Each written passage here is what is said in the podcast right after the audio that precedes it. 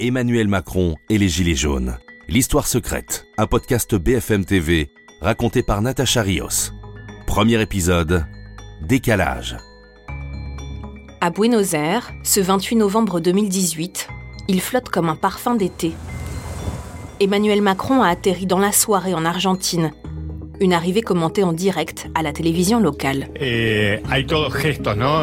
Après trois semaines de conflit, le président espère s'offrir un peu de répit.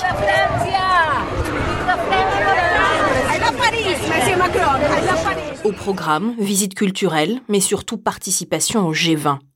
Selon Stéphane Séjourné, son conseiller, le chef de l'État n'a pas imaginé une seconde décommander ce grand rendez-vous international. Le voyage en Argentine, c'est déjà un passage obligé pour le président de la République. Euh, il y a une préparation de plus de six mois, sept mois avant euh, euh, ces, déplacements. Donc le président de la République se doit d'être là.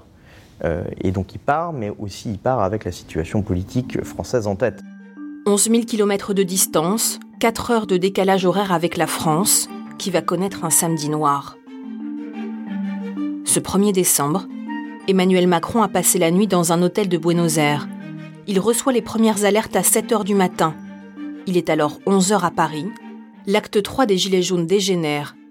Cécile Amar, co-auteur du livre Le peuple et le président, explique comment le président est informé. Il va découvrir petit à petit au fur et à mesure de la journée des images de ce qui se passe à Paris. D'abord parce qu'il a quelques alertes du ministre de l'Intérieur qui lui raconte, du Premier ministre qui lui raconte, puis il y a des gens qui lui envoient, y compris il y a des gens qui lui envoient des images de BFM.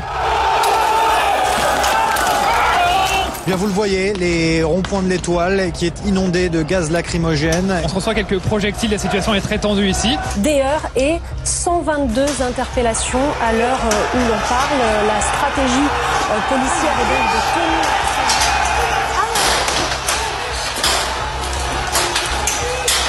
Il y a des gens qui lui envoient des images, des photos ou des, des lives de non, euh, regarde, c'est pas possible, il se passe quelque chose. Mais il n'est pas là. Le président est concentré sur le G20. À 14h heure française, il honore ses premiers rendez-vous, visiblement décontractés. C'est ce qu'explique Michael Darmon, journaliste, auteur de La politique est un métier. Il ne prend pas tellement la mesure parce que d'abord, effectivement, il y a la distance. Il y a l'investissement dans les débats donc, euh, du G20, qui sont euh, toujours euh, très, très prenants. et puis, c'est quelqu'un qui fonctionne de manière séquentielle. Quand il est au G20, il s'occupe du G20. L'entourage d'Emmanuel Macron est assailli de questions de la part des journalistes. Mais instruction a été donnée de ne pas parler des Gilets jaunes. Un conseiller fait passer le message à Mathieu Coache, reporter politique venu couvrir le sommet pour BFM TV. Il nous explique qu'en aucun cas, il n'est fragilisé par ce qui se passe en France, et même qu'au contraire, il est très encouragé par la plupart de ses homologues à poursuivre ces réformes. Euh, c'est un message qui est complètement déconnecté au moment où euh, Paris est en train euh, de brûler par, par endroits, et on se dit qu'on les a complètement perdus finalement à l'Élysée, qu'ils n'ont pas pris la mesure de ce qui se passait en France au même moment. Emmanuel Macron ne laisse rien paraître. Il prépare la conférence de presse de clôture du G20. Entre deux séances de travail, il échange avec les piliers de sa majorité. Richard Ferrand, président de l'Assemblée nationale, mais aussi François Bayrou, fidèle parmi les fidèles, qui va le conseiller tout au long du mouvement. Il avait décidé de dire un mot de cette crise dans son discours là-bas. Euh, c'est très difficile à faire. On ne sent pas l'événement comme quand on est là. Bien, mesdames, messieurs, j'ai souhaité donc... Oui, ça a été un moment euh, difficile pour cette raison, bien sûr petit peu partout. Au même moment, à Paris, on dénombre 239 départs de feu, 412 interpellations et 153 blessés. La manifestation touche à sa fin. De retour chez lui, Gaylor, gilet jaune, attend la réponse du président. Nous, on pensait euh, qu'il voyait qu'il y avait beaucoup de gens qui étaient dans la rue, qui voyaient que, bah, à la fin, ça s'est quand même mal déroulé, ça s'est mal passé, et je pensais qu'il allait euh, faire un appel à l'apaisement et qu'il allait proposer des choses.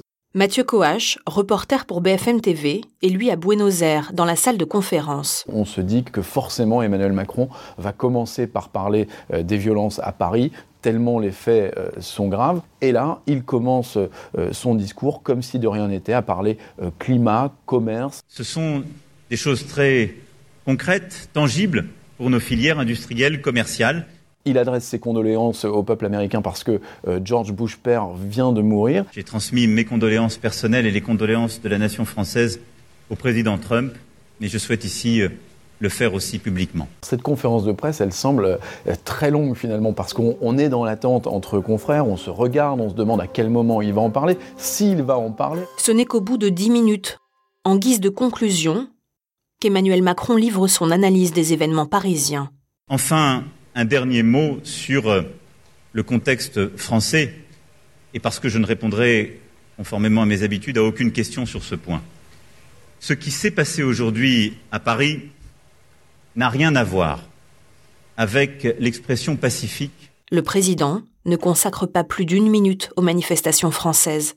Bonjour Monsieur le Président Mathieu Coach, BFM TV. Je vais quand même me permettre de vous reposer une question. Devant la communauté française de Buenos Aires, vous avez dit qu'il n'y aurait pas de recul de votre politique. Euh, les Français veulent savoir quelle sera votre réponse pour mettre fin à cette crise qui continue. Je viens d'apporter la réponse. Gaylor, gilet jaune de Compiègne, reste sur sa faim. Pour nous, déjà, le fait qu'il prononce pas gilet jaune, on s'est vraiment pas senti être reconnu. Pour moi, c'est vraiment quelqu'un qui est, arrogant. Et c'est une manière de montrer que ce sens, c'est lui qui est au-dessus. Et en fait, ce qui se passe en dessous, c'est pas grave. Il a décidé de faire ça, il le fera. Donc là, il a donné une réponse, c'est bon, on passe à autre chose.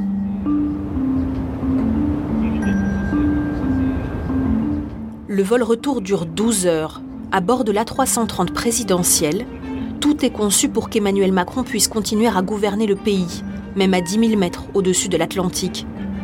Une salle de réunion, insonorisée avec une table de conférence, accueille jusqu'à 12 personnes. Une salle de communication, aussi sécurisée que son bureau de l'Élysée, permet l'envoi de messages cryptés. Ce soir-là, un militaire chargé des transmissions lui montre les dégradations à l'intérieur de l'Arc de Triomphe.